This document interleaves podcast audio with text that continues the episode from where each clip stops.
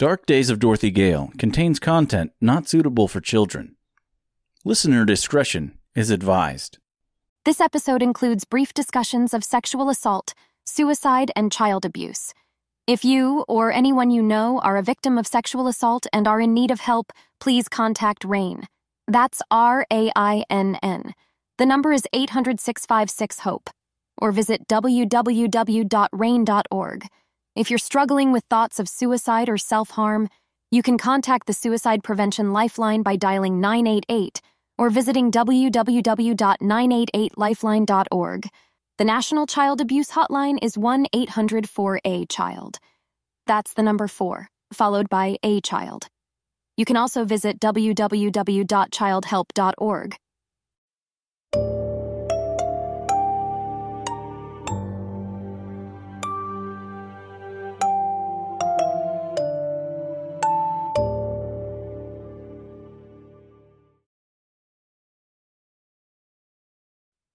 Darker Days of Dorothy Gale. Not Home Yet. The big recap of Darker Days of Dorothy Gale, Part 2. Woo! You made it! It's been a long road to this point, and it's going to be a long road to the next point. But here we are at the end of part two of Darker Days of Dorothy Gale. The inferno came and went, and we all survived. Man, you know, getting into a new show or podcast is hard, isn't it? Especially one that's been going for years one that has 113 serialized episodes. That's not counting all the aftermath episodes and special ones either. Also, not counting the 25 wonderful Wizard of Oz episodes. The point is, that's a lot. That's quite the achievement for me. Just gonna pat myself on the back here real quick if I could just reach back there we go. Yeah, that was a good pat. Anyways, if you're new to this and you don't want to go back and listen to 12 hours of Dark Days of Dorothy Gale and the previous 12 hours of Darker Days of Dorothy Gale, if all you want to do is start here, that's cool. I got you, bro. I do recommend, however, listening to the other recap episodes. I've placed them in the feed right before this one. But hey, you do you. In case you're wondering, though, up to this point, there is a grand total of like 233 episodes. Not entirely sure how much time that is. I'm not going to go and figure it out at this moment. Just kind of a self congratulatory statistic. So, with all that out of the way, let's get on with this recap. Chapter 18 is Hope Abandoned. Dorothy, Mister, and the Woodman have all jumped into the abyss found in the gray tundra and have left the lion behind. Dorothy wakes up in her Kansas home, just as she remembers it. She's greeted by Vel, sister of Ozma. The two of them have a conversation about what it means to be free and how reality is often misperceived. Vel tells Dorothy her sisters are all trying to figure out how to kill each other, and that when one of them dies, their power is distributed to the surviving sisters. So the last one standing will have unspeakable powers. She tells Dorothy that she's not interested in ruling anything, and that she is better suited than Ozma to help her return to Kansas. But the only way she can help Dorothy get back home is. That's right. If she kills Vel's sisters, Ozma, Eiffel, and Devorin. Gracia's not a witch, and nobody seems to know where she is anyway, so whatever. Dorothy agrees. Her childhood home crumbles, and they find themselves at the gates to the other side. Vel opens them, and the chapter ends. This is in relation to Canto 3 of Dante's Inferno, the vestibule and the uncommitted. Chapter 19 is The Hornet's Nest. Mr. and the Woodman wake up in the other side to find Dorothy missing. As they search the wasteland for her, they come to the realization that the ground is covered in carnivorous worms. The woodman's feet rust as he crushes their moist bodies beneath his feet. The worms eat away at Mister. They come across what they think is a stump, but turns out to be a tall man curled up on the ground. They walk up to him, and hornets fly out of his mouth. Wah! You know, like hornets do, I guess. Anyways, they begin stinging him. The man that had the hornets in his mouth, they begin stinging him. The worms eagerly drink the blood spilled from his wounds. The hornets then turn their attention to Mister and begin stinging him as well. Each sting pulls a thread from his body. He runs for his life, escaping the insects by jumping into a large river. He's carried away as the woodman casually continues on dry land, immune to the hornet's stingers. You know, because he's made of metal and all. This is also in relation to Canto 3 of the Inferno. Again, vestibule and uncommitted. Chapter 20 is The Virtuous Child and the First Time. March 30, 2006. Dorothy sits alone under her favorite tree in the pasture of Aunt Em and Uncle Henry's farm. Her mother has died, and she is coming to terms with the fact that her permanent home is now with Em and Henry. Henry shows up, and they have a discussion about what comes next. Dorothy demonstrates her knowledge of religion, specifically the Catholic religion, when she points out that her mother was never baptized. Never being baptized means that, to Catholics anyway, she can never get to heaven. She might not be in hell, but she won't be in heaven.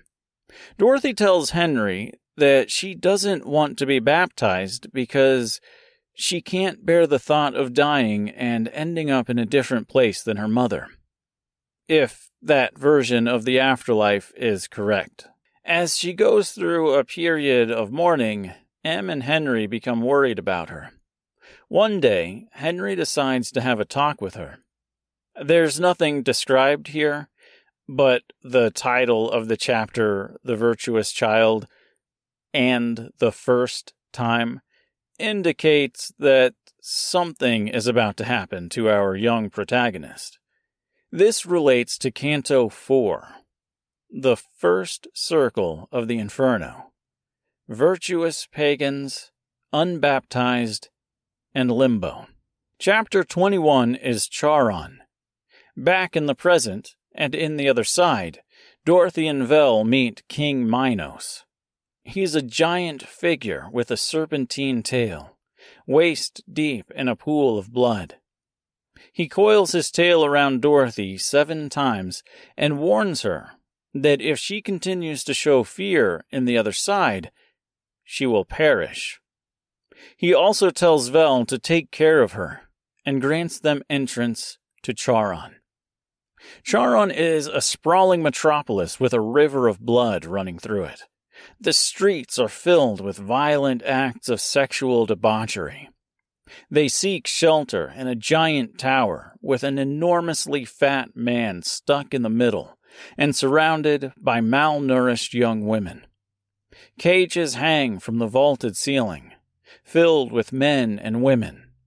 Everyone is pleasuring themselves, except the man in the center of it all, who is so fat he cannot reach himself.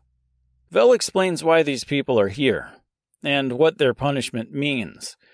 These are the sexual deviants, the sexually violent, and those that sold themselves not because they had to, but because they could.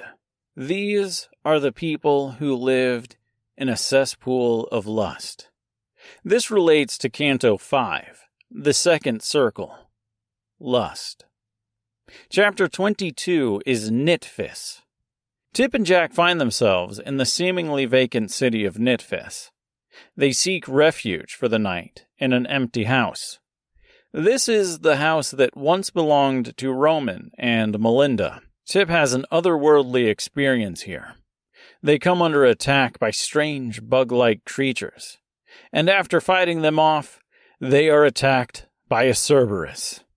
They prevail and continue on their way to the west. This is Canto 6, the third circle, Gluttony. Chapter 23 is The Blind King. After escaping the hornets by jumping into the river, Mister is washed away. He meets up once more with the Tin Woodman. They are in a hot, smog filled industrial city. This is King Plutus's city, the city of hoarders and wasters. People throw gold from the windows as hands reach up through the spongy ground and collect it. The woodman and Mister are approached by armed guards. They each see different figures in the guards, however. The woodman sees man wolves, armed with large sickles, while Mister sees winged apes carrying large chains. They are escorted to the Tower of Plutus, where they meet the blind king. He is a giant, and where his eyes should be are hollowed sockets. He asks why they have come to his city, and when they inform him they are looking to find and kill Vel, he tells them it will be no easy task. He has his people upgrade each of their bodies. The woodman is reforged, and Mister recrafted. This is Canto 7, the fourth circle, Hoarders and Wasters. This is also Circle 5, the Wrathful and the sullen. Chapter 24 is Prelude to the Blind King. Here, we see how the king lost his eyes. Shortly after arriving in the other side, Plutus found Vel and held her captive. Demanding that she take her place beside him as his queen, he rapes her. She fights back by plunging her thumbs deep into his eyes. Her arms and hands become hot and molten as she burns his eyes out. This is still Canto 7, the fourth circle. The hoarders and wasters, the wrathful and the sullen. Chapter 25 is the city of Dis. Vel and Dorothy pass through the city of Plutus with no issues. They find themselves at the edge of a large river or lake or ocean. It's really just a large body of water. Anyways, they're approached by a large stone king.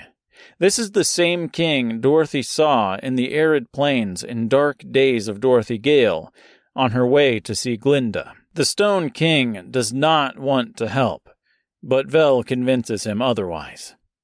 Once on the other side of the river, or whatever you want to call it, the large body of water, Dorothy is approached by a strange figure. It is that of an oddly shaped man. He looks familiar, but she doesn't know why. As he gets closer, he becomes less defined.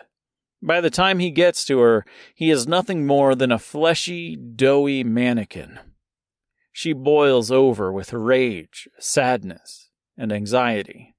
She becomes weak and powerless. Vel takes Dorothy's knife and kills him.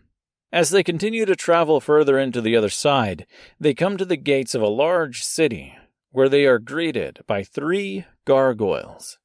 They tell Vel that she can go if she promises never to return, but Dorothy, on the other hand, must stay behind. The gargoyles devour each other and grow into a behemoth. Vel drops to her hands and knees, and a massive crow, followed by a giant murder of crows, bursts from her back. The birds kill the behemoth before taking their place back inside of their host. With the gatekeeper no longer a problem, they are free to proceed. This is Cantos 8 and 9. Leaving the Fifth Circle. Chapter 26 is The Heretic. We find out that the lion has been sitting at the precipice for two years, waiting for Dorothy to return. He is approached by the stranger. The stranger offers the lion a new home with his community of followers. The great beast is taken to the stranger's encampment in the middle of a cemetery. A large bonfire burns in the center. The stranger gives the lion a dead Kalidah to eat before giving him a tour of the camp. We see his followers digging up a grave and pulling the decayed and mummified remains of Epicurus from it. They place the body into a large guillotine and chop his head clean off. The stranger explains that Epicurus believed there was no life after death. He believed that there was no soul to speak of, believed that one should do their best to make this world their own paradise, because there was nothing after it. One death was not enough for this kind of heresy. This is Canto 10, Circle 6 The Heretics. Chapter 27 is Anastasius. Tip and Pumpkin Jack find themselves in a village overrun by bandits. They fight their way through and free the remaining citizens, a group of small children that would otherwise have been eaten. This one is dedicated to Cantos 11 and 12, an explanation of hell, and the seventh circle, violence. Also worth noting, violence is split into three rings, the first ring being violence against neighbors. Chapter 28 is The Dark Wood. Dorothy and Vel travel through the Dark Wood. This is the Dark Wood of Suicide from Dante's Inferno. Each tree houses a soul violently taken through self harm. Dorothy has another encounter here, this time with a young girl. Like the man at the water's edge before, she feels some sort of connection to her. She feels like she knows this child, but can't figure out how. She has an emotional breakdown and apologizes to the child, but she doesn't understand why or what she's apologizing for. The girl accepts before being pulled back into the tree. After this experience, Dorothy and Vel continue on their way. This is Canto 13, Ring 2 of the Seventh Circle. Violence against Self. Chapter 29 is the Golden City of Usera. Mister and the Woodman are traveling in the wake of destruction left by Vel. They enter the Golden City of Usera, where they meet the Queen. She lives in a tower surrounded by treasures, weighted down by a gown of gold and trinkets. She stands immobile in a room surrounded by gramophones and telescopes. She has no interest in letting the woodman and Mister go, until she finds out they are looking for Vel. She gives them a necklace to deliver to Ozma. They take it and continue on their way. This is Canto 14 and 15 of the Inferno, the Usurers and the Sodomites. This is the third ring of the seventh circle. Violent against God. Chapter 30 is the reunion special. Mr. and the Woodman are reunited with Dorothy, who is standing at the edge of a cliff with Vel. Vel tricks Mister into giving her the necklace given to him by the Queen of Usera. Much to everyone's dismay, she throws the necklace, meant for Ozma, over the cliff. A monstrous beast appears from the depths below. This is Geryon, and it will be taking them down. This is Cantos 16 and 17 the usurers, and Geryon. Chapter 31 is the sad story of Amelia Driscoll. This chapter should actually be titled The Tragic story of Amelia Driscoll. As the seventh anniversary of her mother's death approaches, Dorothy is struggling in school. One of the teachers, Mr. Timothy Renfield, offers her a way to make the grade. His suggestion is a vile trade of sex for a passing grade. Dorothy refuses, and he suggests another way getting her friend Amelia to take her place. Dorothy gets Amelia to do it, and two weeks later, Amelia commits suicide. Tim Renfield is clearly the man at the water's edge. Amelia is clearly the girl she meets in the dark wood. This is Canto 18, the eighth circle. The eighth circle is fraud, and it's split into ten more rings. This is the first ring, the panderers and seducers. Chapter 32 is the false flattery of Tippetarius.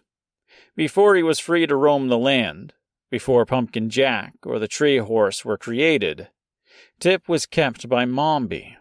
She often left him alone and often came back to find him doing something terrible.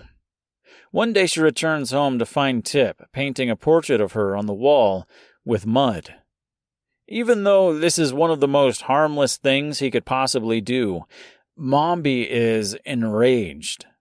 Tip tries to flatter his way out of trouble by telling her he just wanted to paint a beautiful portrait of his beautiful caregiver. Mombi sees right through his lies and punishes him by throwing him outside into a puddle and holding his face down in it while expressing regrets for ever taking him in.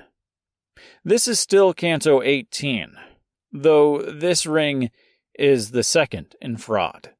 This is The Flatterers. Chapter 33 is Simon Magus. Simon Magus is a man of faith that follows the stranger from place to place. He grows to resent the stranger's church, however, when he is unable to rise through the ranks. He steals an artifact from the stranger and tries to pawn it off to other higher members, essentially trying to buy his way into priesthood. The stranger finds out and kills Simon by throwing him down a well and torching it. This is Canto 19, obviously still the eighth circle which would be fraud. This is Malebolge, Ring 3, the Simonists. Or Simonists. However, however it's pronounced, you, you get the idea. Anyways, chapter 34 is the Lair of the Diviners. Geryon delivers Dorothy and company to the lair of the diviners. These are fortune tellers and mystics that dwell in the darkness of the other side. Their heads are on completely backward, and they are forever weeping. The diviners insist Dorothy is some kind of prophecy. This is Canto 20, of course, still the eighth circle. The diviners are found in the fourth ring of fraud, the fortune tellers. Chapter 35 is the banker William Johnson. This fat, greedy slob of a man travels with the stranger. He is a treasurer, a collector, a banker, and he manages the finances of the stranger's following. He takes up embezzlement and plots to leave the stranger behind so he can claim the city of Emerald for his own, along with a handful of defectors. The stranger finds this out and has him executed. This is Canto 21, 22, and 23. This is Ring 5 of Malebolge, the Grafters, and Ring 6, the Hypocrites. Chapter 36 is Sionpha. Dorothy and her companions are in a vast desert where they meet a centaur named Caucus. He is being tormented by some unseen force and kills himself. Turns out the unseen force is Sionpha, queen of this arid landscape. Caucus comes back to life, and it's revealed that Sionpha has the ability to possess anyone she touches. well, maybe not necessarily possess. I mean, she can possess them, but she can also take their form. So she's also kind of a shapeshifter thing. It's, you, you know, it, whatever. Anyways, back to the recap here. So Caucus, he kills himself. Turns out the unseen force is Sionfa. She's the queen, blah, blah, blah. Uh, Caucus comes back to life and is revealed that Sionfa has the ability to repossess and all that fun stuff. Like, you know, like I said, I'm kind of backtracking here. Anyways, she uses the centaur's body to attack Dorothy. The woodman then saves Dorothy by axing the horseman in the stomach, and they think that they are done with this guy and this being. But Caucus comes back to life yet again. Sionfa then takes the form of Dorothy and attacks and kills Vel. Dorothy kills Sionfa, who still looks like Dorothy. Vel is resurrected, and once again, traveling party is complete and ready to move on. It's really confusing. It's not that confused. I, I feel like I explain it better in the actual chapter. If you if you want to go back and and just listen to chapter 36, that's cool. That's cool. You know, it's all good. Do what do what you want to do. Anyways, moving on. Everyone's back together. They're going on, they're moving forward and uh, yeah, that's that's pretty much this. This is Cantos 24 and 25, still going through the fraudulent eighth circle. This is Ring 7 Thievery. Chapter 37 is The Maddening of King Lorenz and the Murder of Lady Gwyneth. This is the story of how things ended for the king and queen of Antinora. And uh, uh, as a reminder, Antinora is actually the city of Emerald, just before it was drainwashed. The slobbish King Lorenz and the cold, stoic Lady Gwyneth are in their chamber. The king is disgustingly gorging himself on mass quantities of food as his wife stares out the window on the other side of the room. Lothor and the children show up that's Ozma, Devorin, Ifel, Vel, and Gracia. And they are bearing a gift wine from some far off land. King Lorenz takes it. The kids leave, he drinks it, and he is then visited by a fire demon that tells him how much his wife hates him. He's granted brief mobility, picks up a steak knife, creeps up behind his wife, and kills her before dying himself. This is Cantos 26 and 27. Still making our way through the epic eighth circle. That of fraud. We find ourselves in the eighth Bolgia of Malebolge. This is evil counselors and the counselors of fraud. Chapter 38 is Vernon Howell.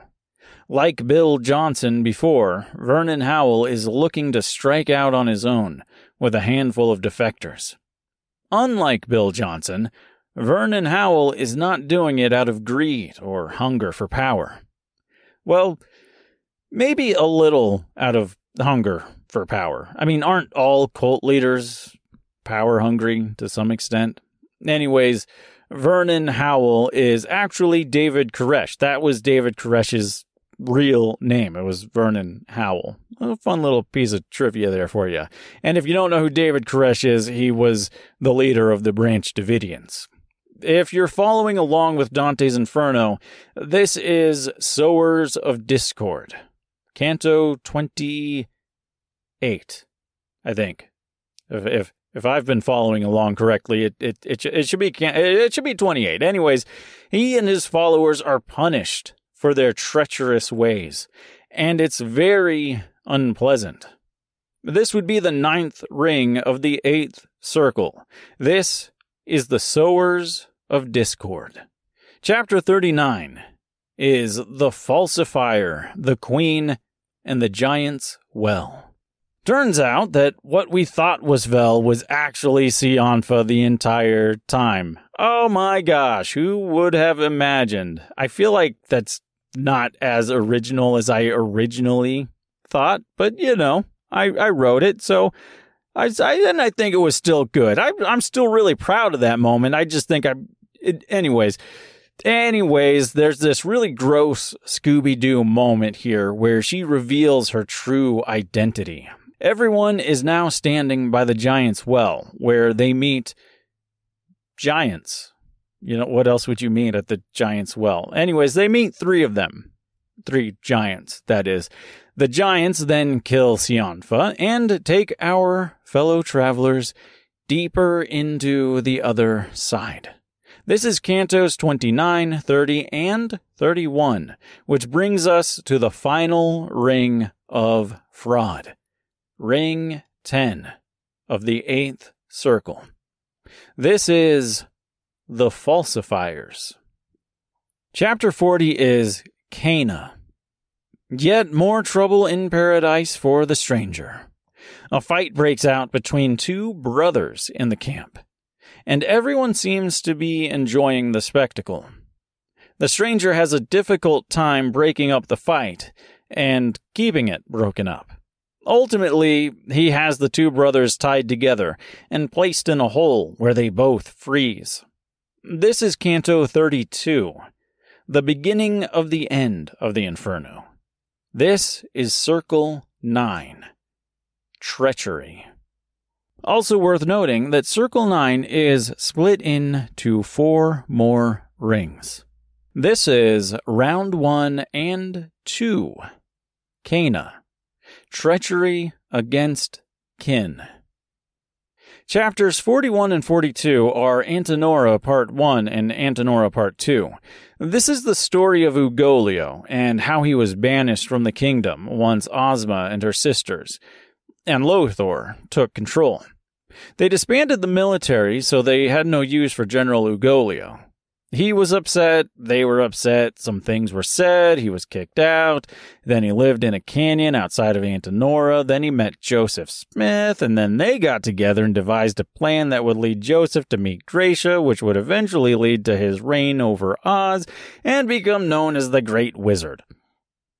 All of this is still in reference to Canto 32. This is Ring 2 of the Ninth Circle Treachery against country. Chapter 43 is Tolmea, Part 1, and Chapter 44 is Tolmea, Part 2.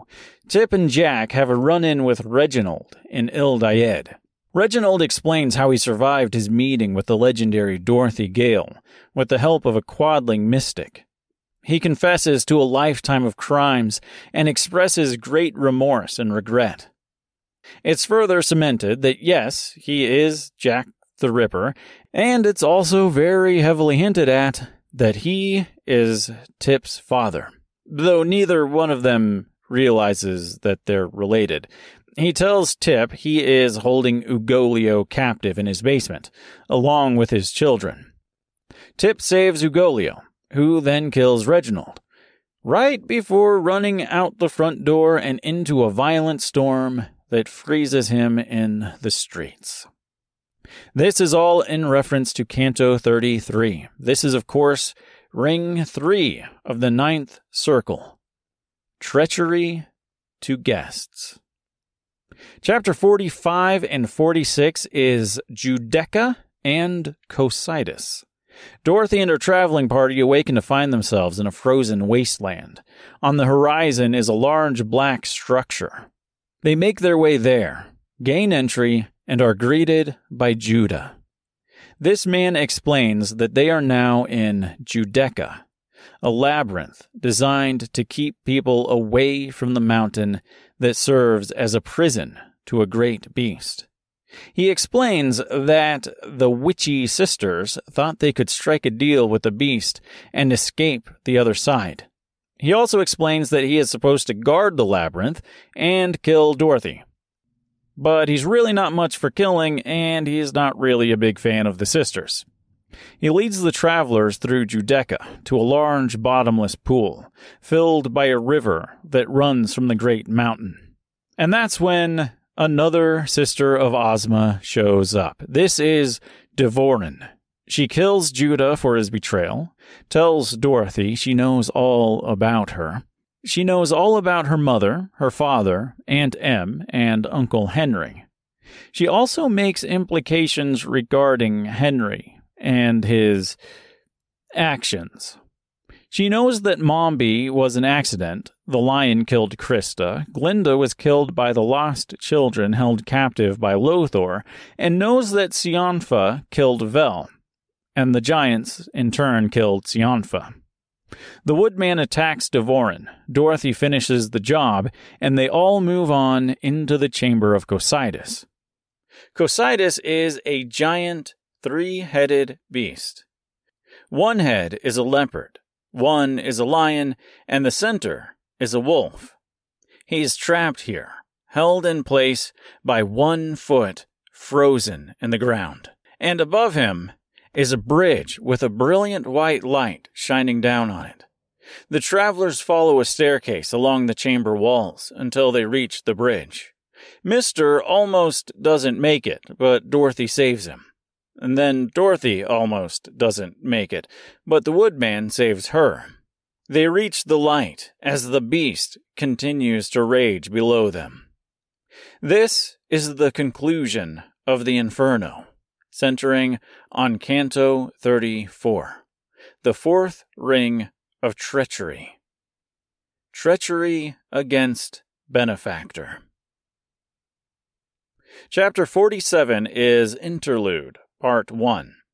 After escaping the other side, Dorothy, Mister, and the Woodman are granted visions of themselves. Interlude Part 1 centers around the Woodman and is really more of a premonition than anything. The woodman is given his earthly body back and is reunited once again with his wife, Beatrice. Beatrice turns him back into metal and sends him on his way. When he asks why all this is happening, Beatrice tells him it's because Ozma is still alive, indicating that he has a higher purpose in life. Maybe he didn't have a higher purpose before, but he certainly does now. Chapter 48 is Interlude Part 2. Here we find Mister reunited with the seamstress. She sends him out to get an apple, and so he does, but a little hesitantly. As he wanders through the forest in search of the apple, he begins to lose his memory and forgets what he's doing altogether essentially becoming brainless. As he's wandering through the woods, he comes across Dorothy, trying to get an apple from a tree that's toying with her. He slowly begins to remember what he's doing out here. Remembers that he was looking for an apple, but he can't remember why he's looking for an apple, or who he's supposed to retrieve one for. Shortly after he manages to get an apple for Dorothy, the tree kills her before turning to him. This is all about his fear of being more of a burden than help to those he loves. Chapter 49 is Interlude Part 3. We see Dorothy working in a factory, reliving one of the worst moments in her life. She's offered a promotion and a raise by her supervisor, Tim Renfield. But only if she grants him some sexual favors in return.